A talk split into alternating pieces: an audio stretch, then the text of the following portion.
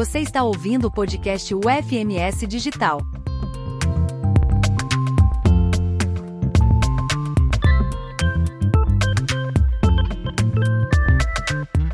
Olá, bem-vindos ao podcast da disciplina de mineração de dados. Hoje falaremos sobre a mineração de dados e ambientes comerciais. Eu sou o professor Dionísio, sou professor especialista responsável por acompanhar a disciplina e hoje eu tenho a presença aqui do meu convidado, o pesquisador Rafael Girardelli Rossi. O Rafael possui graduação em informática pelo ICMC USP, com ênfase em sistemas de apoio à tomada de decisão, mestrado e doutorado também pelo ICMC USP, na linha de inteligência computacional e desde 2007 tem atuado em projetos de mineração de dados e textos. Atuou como revisor para periódicos conferências internacionais e nacionais na área de inteligência computacional e também como docente na Universidade Federal do Mato Grosso do Sul. Atualmente é cientista de dados, especialista no iFood. Rafael, bom dia. Bom dia, Dionísio. Prazer novamente estar colaborando de alguma forma ou participando de algum evento da UFMS, né? Como você mesmo falou, ex-professor da, da UFMS, então Obrigado pelo convite. Legal, Rafael. Eu que agradeço bastante aí pela sua participação. É, é algo que enriquece bastante, né, a, a, disciplina e o contato aí que os alunos possam vir a ter, né, com, a, com essa área de mineração de dados. Rafael, para a gente começar então, aqui, né, para entrar no tema já, conta para a gente um pouquinho como que a mineração de dados, né, ela pode ser determinante no sucesso de uma empresa. Então, como, como que é essa dinâmica? Olha, acho que a, empresa, a, mineração de dados ela pode ser, ter diversas importâncias em diversas áreas e de acordo com as características da empresa. Né? Então, vamos pegar alguns segmentos de empresa. Né? Se você pensar naquelas empresas de, de, manufatura, você vê o uso da mineração de dados, por exemplo, para detectar se um equipamento vai quebrar, se ele precisa de uma manutenção preventiva, etc. O que, quebrando o equipamento, pode parar a linha de produção e pode causar prejuízo para a empresa. Né? É, você pode também fazer a previsão de consumo, é, de demanda para você não estocar demais e estoque causa custos para as empresas. Né? Então, a gente pensando na parte, é, vamos dizer assim, é, de manufatura, né, uma das grandes importâncias é a economia de dinheiro da parte da empresa. Você pegar outras áreas, aí, por exemplo, áreas, empresas um pouco mais da área de tecnologia e que disponibilizam conteúdo como streams, marketplace, enfim, situações onde o usuário se depara com uma grande quantidade de informações, né, a mineração de dados ela pode ter um impacto importante aí, principalmente nos resultados que você vai exibir para o usuário, seja na forma de um ranking, numa busca, ou seja na forma de recomendação.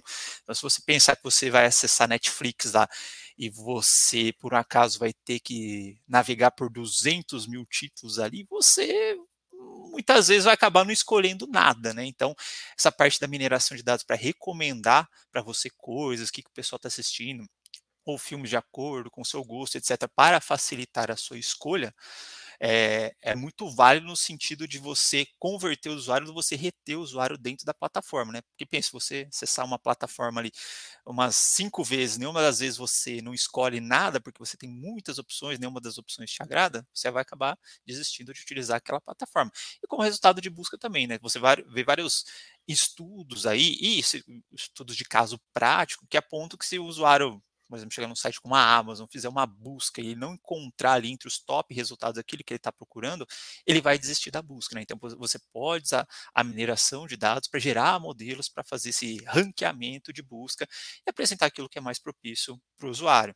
É, também dentro de empresas de tecnologia, você muito uso o, o caso para retenção de clientes. Né? Você prevê que um cliente está para deixar a sua plataforma e você fizer ações preventivas ali para você reter o usuário dentro da sua plataforma. Né? Tudo isso, você retendo o cliente dentro dessa plataforma, você é, tornando a experiência dele mais amigável ou mais fácil para que ele retorne a sua plataforma e continue pagando a assinatura, né? É, tudo isso vai gerar lucro aí para a empresa. Pegando na parte de marketing, né, para você saber se a campanha foi efetiva ou não, ou está sendo efetiva ou não, ou qual o tipo de campanha que determinados grupos de usuário tendem a aceitar mais, né? E com isso, novamente, é, gerar o lucro ali, ou gerar o efeito desejado, é, também faz uso aí do caso da mineração de textos, né? Que é uma sub-área da mineração de dados. É, se você pega a indústria farmacêutica, inclusive no, no, caso Covid aí, viu-se muito uso de técnicas de IA, e quando se fala de técnicas de IA, né, não é só IA, isso é um processo de mineração de dados, cujo uma das etapas é a aplicação de algoritmos de aprendizado de máquina ali dentro. É, então, também é um processo de mineração de dados. Isso não só tem um efeito benéfico, né, de você descobrir aí medicamentos ou vacinas, ou ainda aprimorar vacinas para determinadas doenças, como isso também, no final das contas, vai gerar o lucro ali para a empresa farmacêutica. Né? Isso pensando é, em empresas não governamentais, né, que visam lucro, mas se a gente pensar em empresas governamentais, aí você tem uma série de aplicações de mineração de dados, por exemplo, para detecção de fraude, né, para saber se as licitações, as compras, etc., atendem um padrão, para você fazer policiamento preventivo, né, prever que determinadas áreas ou determinadas características vão levar à ocorrência de crime, você ir lá fazer um policiamento preventivo. É, hoje em dia a gente vê a aplicação bastante grande no judiciário para auxiliar ah, na proferência de sentenças, enfim, prevenção de desastres naturais. Aí as aplicações para ficar fazer um, um, um, podcast de uma semana aí falando das aplicações de mineração de dados, né? Mas assim, é, podemos pensar que dentro das empresas que visam o lucro, na né, mineração de dados tem o apoio, tem a função ali de otimizar o funcionamento da empresa e, é, vamos dizer assim, fazer com que os clientes vão, vão, aderir mais ao seu produto, né? e da parte governamental, de fato, fazer com que os órgãos governamentais eles exerçam a sua função com maior eficiência.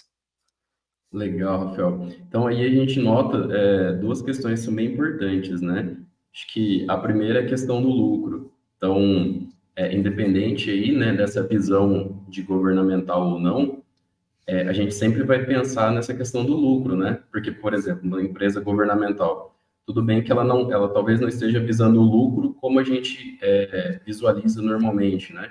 Mas pelo simples fato de eu fazer um policiamento mais é, focado, por exemplo, eu estou economizando recurso, né? Ou seja, eu estou tendo lucro do outro lado. O então, mais assim, efetivo do recurso da população, né? Que a população é, foi lá e pagou para aquilo. Exatamente. Né? Então a gente, acaba, a gente acaba tendo um lucro, né? Não da visão como a gente está acostumado, mas a gente acaba tendo. É, Rafael, e aí você falou uma série de coisas aqui que é, que é bem legal, cara. Acho que está tá dentro do contexto, né? Do que foi apresentado dentro da disciplina que é relacionado a várias etapas. Poxa, tem várias etapas, tal. Aí você tem aplicação lá de alguma extração de conhecimento e tudo mais.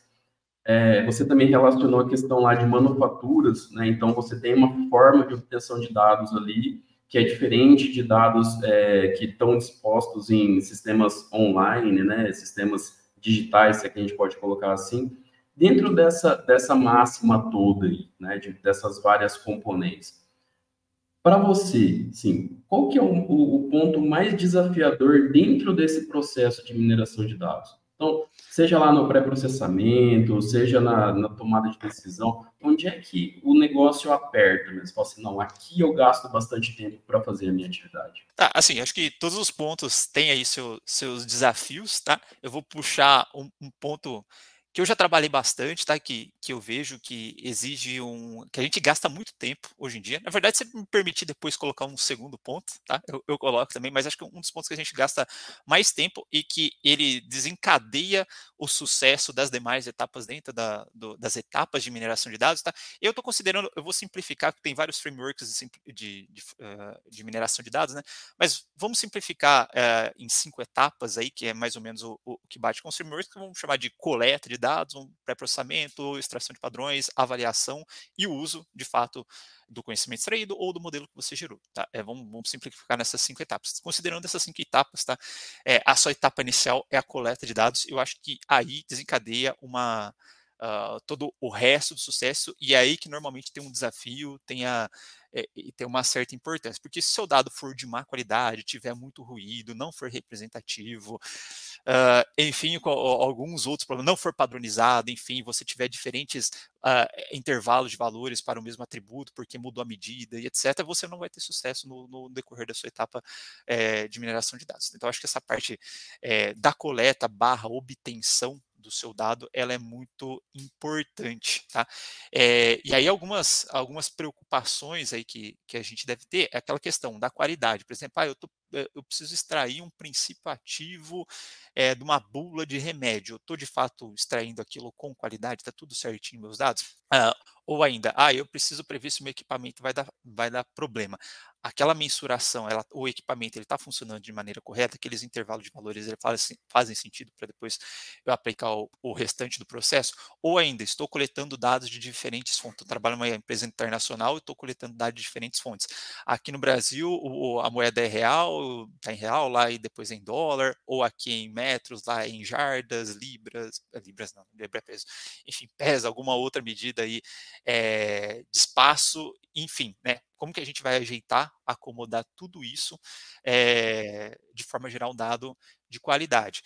É, então, assim, eu, eu, vejo esse como um, um, um, fator de grande importância. Né? E, às vezes, a, a, e às vezes você nem tem o dado que você precisa disponível dentro da sua empresa. Ali, às vezes você precisa coletar dado externo e etc. E aí também você vai coletar um dado, às vezes vai fazer um crawler online e aquilo ali vai vir com muita coisa. Você precisa fazer raspagem de dados. Enfim, então, toda essa parte de preparação de dados ali, deixar o dado bonitinho e etc. É, eu acho de extrema importância. E Hoje em dia também a gente tem uma, uma, uma outra preocupação nessa parte do, da separação, da coleta, da seleção dos dados, né?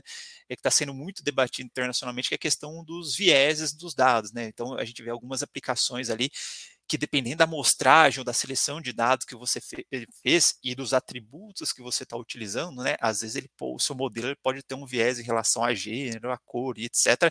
E acabar apenas fazendo previsões com base naquilo, né? Então, assim, até para o seu modelo depois não, não ter um viés, enfim, é, é importante ter pensar uh, nesse tipo de coisa, né? Se você está trabalhando com classificação, se de fato você tem ali exemplos representativos de cada uma das classes, para o seu modelo não ficar enviesado em relação à classe, agora já não atributo, né? Então, eu, eu julgo essa uma das etapas fundamentais e que, de fato, se a gente pensar é, no dia a dia, principalmente da empresa, é, é uma das que tomam um, um, grande trabalho, assim, de você ter essa parte de preparação do dado, deixar o dado bonitinho, o período de dado que eu vou coletar e etc, para depois encadear o restante dos processos.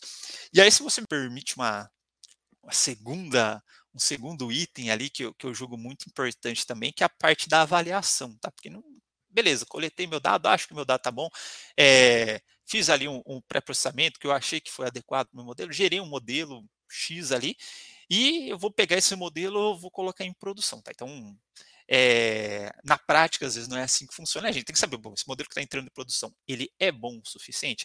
E aí a gente teve até uma palestra bastante interessante num, num evento do, do iFood esses dias que é, era justamente sobre a etapa de avaliação. Tá? Normalmente, e academicamente, sempre fazia isso, né? Na, na, academia você tem ali seu conjunto de dados, você vai separar ali um conjunto de treino-teste, vai fazer uma validação cruzada, enfim, vou pegar uma amostra de dados que foi gerada a priori aleatoriamente, vou pegar aquilo ali e vou avaliar. Né? Então, até o, o, caso que foi, foi reportado ali, não vou mencionar o nome da empresa, mas é uma empresa é, que todo mundo conhece, é, quase que é, deve esbarrar com essa empresa diariamente de, de, tecnologia, mas aí eles tinham os seus benchmarks, achavam isso tudo muito maravilhoso. Ah, meu benchmark aqui está com 98% na métrica de acurácia, etc. E a hora que você colocava ali alguns casos inseridos por humano, os modelos falhavam miseravelmente, tá? Então, acho que essa, essa etapa de avaliação é muito importante, tá? porque às vezes você separou ali, você tem o seu, seu benchmark, ele pode ser bom naquela base que você separou, não necessariamente aquilo vai ser bom na prática. Aquilo te dá um indício de o quão bom está o seu modelo. Se o seu modelo já foi ruim no benchmark, aí você tem um, um, um, grande indicativo de nem colocar ele na prática, tá? Mas, enfim, essa, esse benchmark é importante, não só um benchmark quando você for, vamos dizer assim, colocar isso em uma aplicação prática, vamos dizer assim, não só esse benchmark que você gerou aleatoriamente, mas você inserir casos ali que você acha que se aproximam muito do, da, situação real, acho que também é importante, é uma preocupação importante de se ter, tá?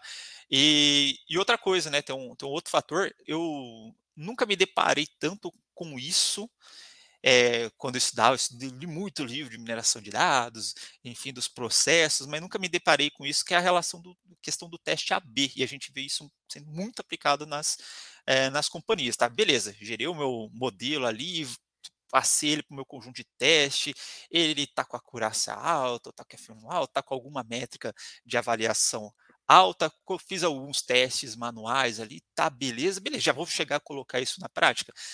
Às vezes, apesar de tudo isso, pode ser que na, na sua prática o seu modelo que você gerou novo, por exemplo, ainda assim ele pode ser pior que um atual que você tem, mesmo que as métricas ali estejam melhores, tá?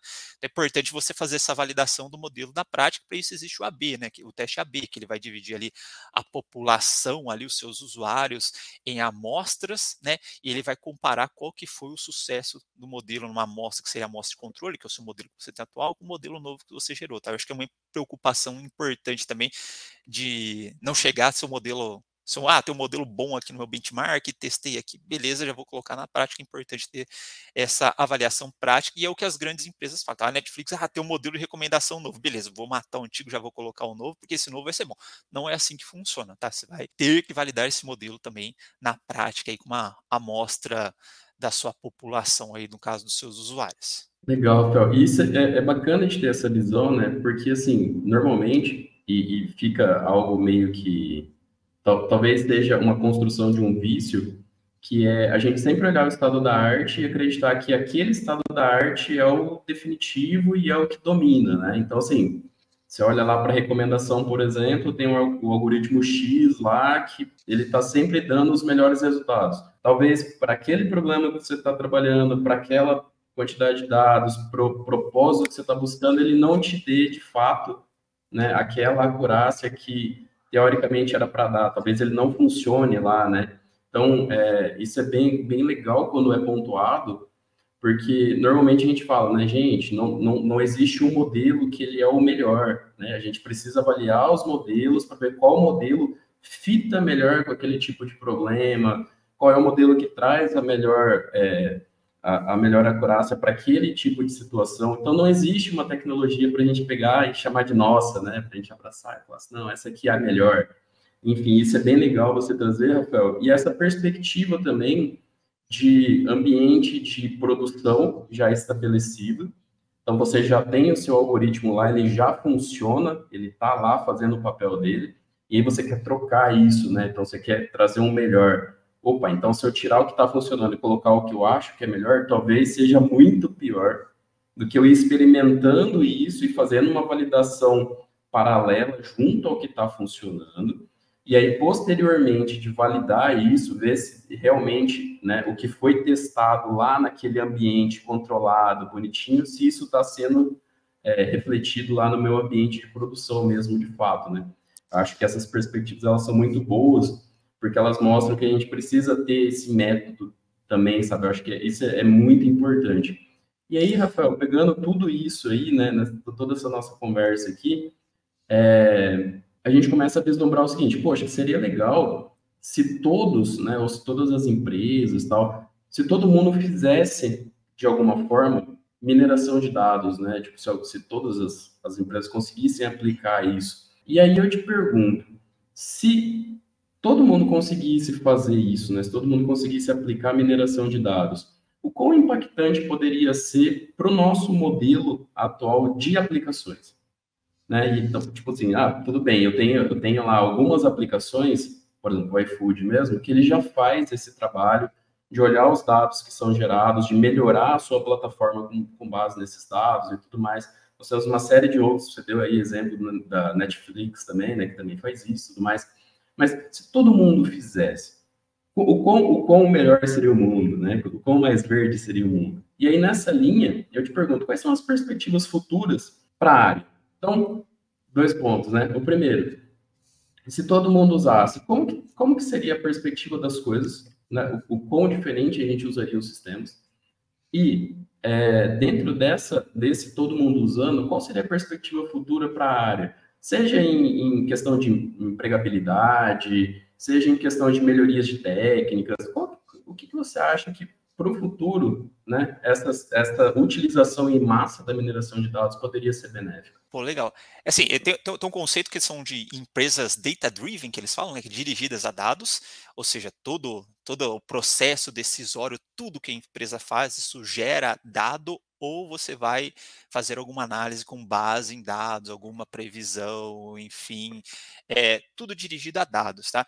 É, eu vejo uma certa dificuldade de, eh, tem empresas que já nascem data-driven, então o negócio flui, que é uma beleza assim, em relação ao uso de dados dentro da empresa, o que possibilita posteriormente a, empregar a mineração de dados, né, que você só vai conseguir empregar se você é, já tiver esse, esses dados. É, então, esse é um ponto. Tem algumas empresas que não nascem com esse conceito, às vezes não vislumbram um benefício ou veem uma dificuldade de implantar esse conceito, né, porque uma já não tem tanto entendimento dos benefícios, outra, ah, eu vou ter que contratar vários profissionais para poder fazer isso daqui, etc. Então, esse é um ponto, mas é, se você observar, acho que hoje em dia não existe nenhuma grande companhia que já não é data-driven ou que não está se tornando data-driven, tá? acho que é, é impossível pensar nisso. Eu acho que os benefícios vão naquela questão né, de você entender melhor o seu negócio, como que ele está rodando atualmente, você consegue, de fato, se você for data-driven ali, você consegue extrair isso rapidamente dos dados, e da questão de fazer, inclusive, previsões para o futuro, extrapolações, enfim, é, e tudo aquilo que a gente falou de aplicações de mineração de dados, você pode aplicar na sua empresa, ou seja, aumentando sua lucratividade, tornando sua empresa mais otimizada. Tá? Então, acho que esse seria o, o, o benefício do data driven. Tá? Uma coisa que está acontecendo, que, que eu acho que é muito legal, não está sendo tão difundido, mas a gente já vê iniciativas é, do sentido de democratização da análise ou da mineração de dados, é, mais ainda na análise, diria que mais na parte da análise de dados, que foi com o surgimento dos Large Language Models, né? Então, é, modelos que interpretam a linguagem humana e conseguem ali fazer um text completion, gerar um texto, enfim, e isso pode, inclusive, gerar código ou executar algum tipo de tarefa, tá? Então, é, numa das plataformas que a gente usa, que é o Databricks, tá? que já está uh, ah, conectado a um Lakehouse, pode se rodar Spark, SQL, outros tipos de linguagem é, em cima dele, já tem um assistente ali baseado em Large Language Models, que se uma pessoa leiga quiser fazer uma análise de dados, ah, me falar ah, qual foi a média de vendas em São Paulo no último mês, aquilo ali já te gera um comando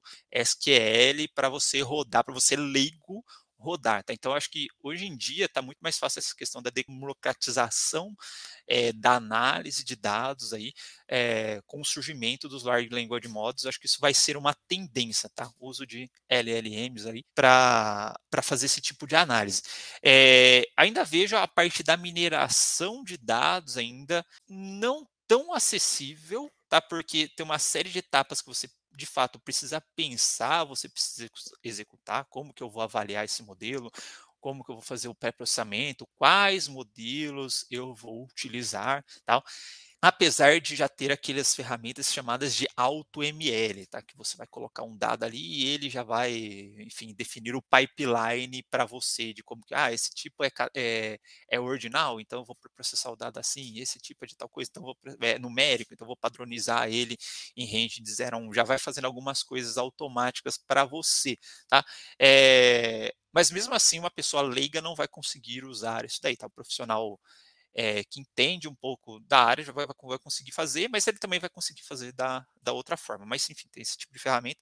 Mas eu, eu, eu vejo assim, uma, uma, tendência muito grande dessa parte de, do uso de LLMs para suportar, vamos dizer assim, as pessoas com menos conhecimento a de fato fazerem uso dos dados na área. E outra coisa assim que a gente vê direto e inclusive a gente teve que fazer um curso esses dias atrás que a questão que ele chamava especificamente de AI ethics, tá? Mas a gente, AI, como eu falo muitas vezes, é o está é, tá associada aí ao uso do processo de mineração de dados, é, que é a questão de, da anonimização de dados, que acho que isso já fala, da questão do viés dos algoritmos em relação à raça, gênero. Então, ter um certo é, cuidado com isso, tá?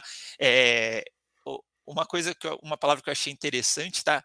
É, não é tirar o viés de tudo, tá? Às vezes se você está fazendo scoring de crédito, tá? Infelizmente, tá? Você vai ter algumas características eh, de região, de faixa de salário, etc., que faz o score ser mais alto é, e, e, te emprestar dinheiro, de fato, para pessoas que tenham mais renda do que menos renda.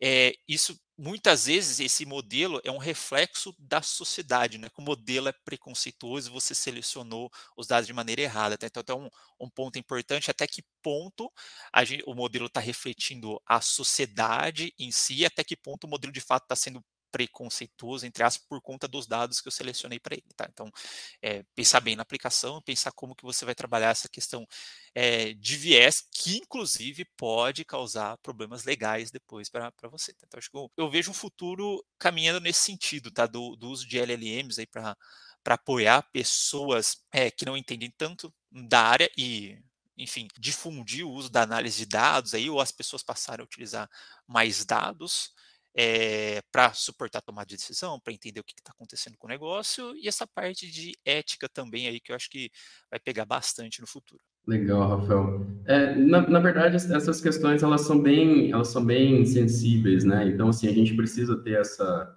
essa consciência também, né? Que é igual você falou, a questão do regionalismo, por exemplo. Então, instituição financeira, ela não quer perder dinheiro, né? Acho que enfim, aí entra algumas coisas que, infelizmente, a gente está muito longe ainda, né, de conseguir sanar aí, até porque o nosso país é muito grande, né, então é, é complicado mesmo. É, Rafael, alguma palavra final para as pessoas que nos ouvem, algum incentivo, algum convite, fica à vontade. Eu acho que a palavra final é nunca deixem de estudar, tá? É, então, a mineração de dados é uma área que evolui bastante, tá? Em termos de, de algoritmos, de técnicas, de é, conceitos de big data, tá? Quando você vai para a empresa, você não vai carregar o íris, você não vai carregar é, o header lá com 10 linhas, o íris com 150 linhas, de fato você vai lidar com grandes volumes de dados, tá? Então, é, eu não tinha muito essa visão antes de chegar no, no, mercado, mas essa parte de Big Data é um conceito bastante importante, tá? Para grandes empresas, para lidar com grandes volumes de dados, e nunca deixar de aprender, tá? Cada dia você vai ter frameworks novos que vão te facilitar a vida aí no processo de execução de mineração de dados, enfim, uh, conceitos éticos relacionados que surgem. E eu acho que um ponto final, eu, eu vou corroborar o que você falou, tá? É, apesar de você ter sempre que se manter atualizado, não significa que só o que é novo é bom, tá tudo de acordo com a avaliação e, e tudo de acordo com o custo-benefício, tá? Então você pode ter um modelo baseado em redes neurais lá com 7 trilhões de parâmetros que vai te demorar, sei lá, uns 10 segundos para fazer uma previsão que você precisa em tempo real, enquanto você vai e vai demorar dias treinando ali, enquanto você pode ter um modelo que vai treinar rápido, vai te fazer a previsão rápido e vai ser só um pouquinho menos acurado, talvez, que esse, esse modelo grandão. Tá? Então não necessariamente é, ouve falar muito de redes neurais, coisas complexas, etc. Mas eu acho que é importante, né, para aquela sua aplicação, para aquele seu conjunto de dados, você testar diferentes algoritmos, dos mais complexos aos menos complexos, fazer essa análise de custo-benefício aí, para ver o que vai ficar melhor para você na prática. Legal, Rafael. Muito obrigado pela participação. Acho que uma visão de um profissional, inclusive que está fora da academia, traz muito é, valor, sabe? Agrega bastante porque às vezes a gente ensina várias coisas, a gente se apega a alguns momentos que, por vezes, o, o aluno ele não, não, compreende o porquê daquilo, sabe? Então, poxa, por que, que eu estou gastando tanto tempo com pré-processamento de dados, sendo que o processo mais importante é a tomada de decisão, né? Por que, que eu estou fazendo isso tal? E aí, quando você traz essa perspectiva de, não, se o meu dado tem uma qualidade legal, se os parâmetros estão bem definidos, se ele não tem vieses que vão desviar ali o foco, lá no final eu consigo ter uma boa tomada de decisão. Então, isso engrandece bastante, tá? Muito obrigado, Rafael, pela participação, de coração mesmo. E é isso, pessoal. Muito obrigado aos nossos ouvintes. E esse foi o podcast da disciplina de mineração de dados.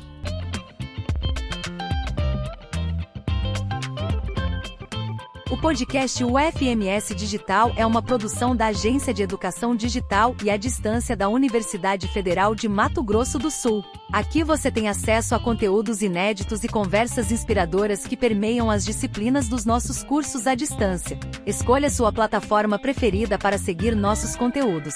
A UFMS agora é digital.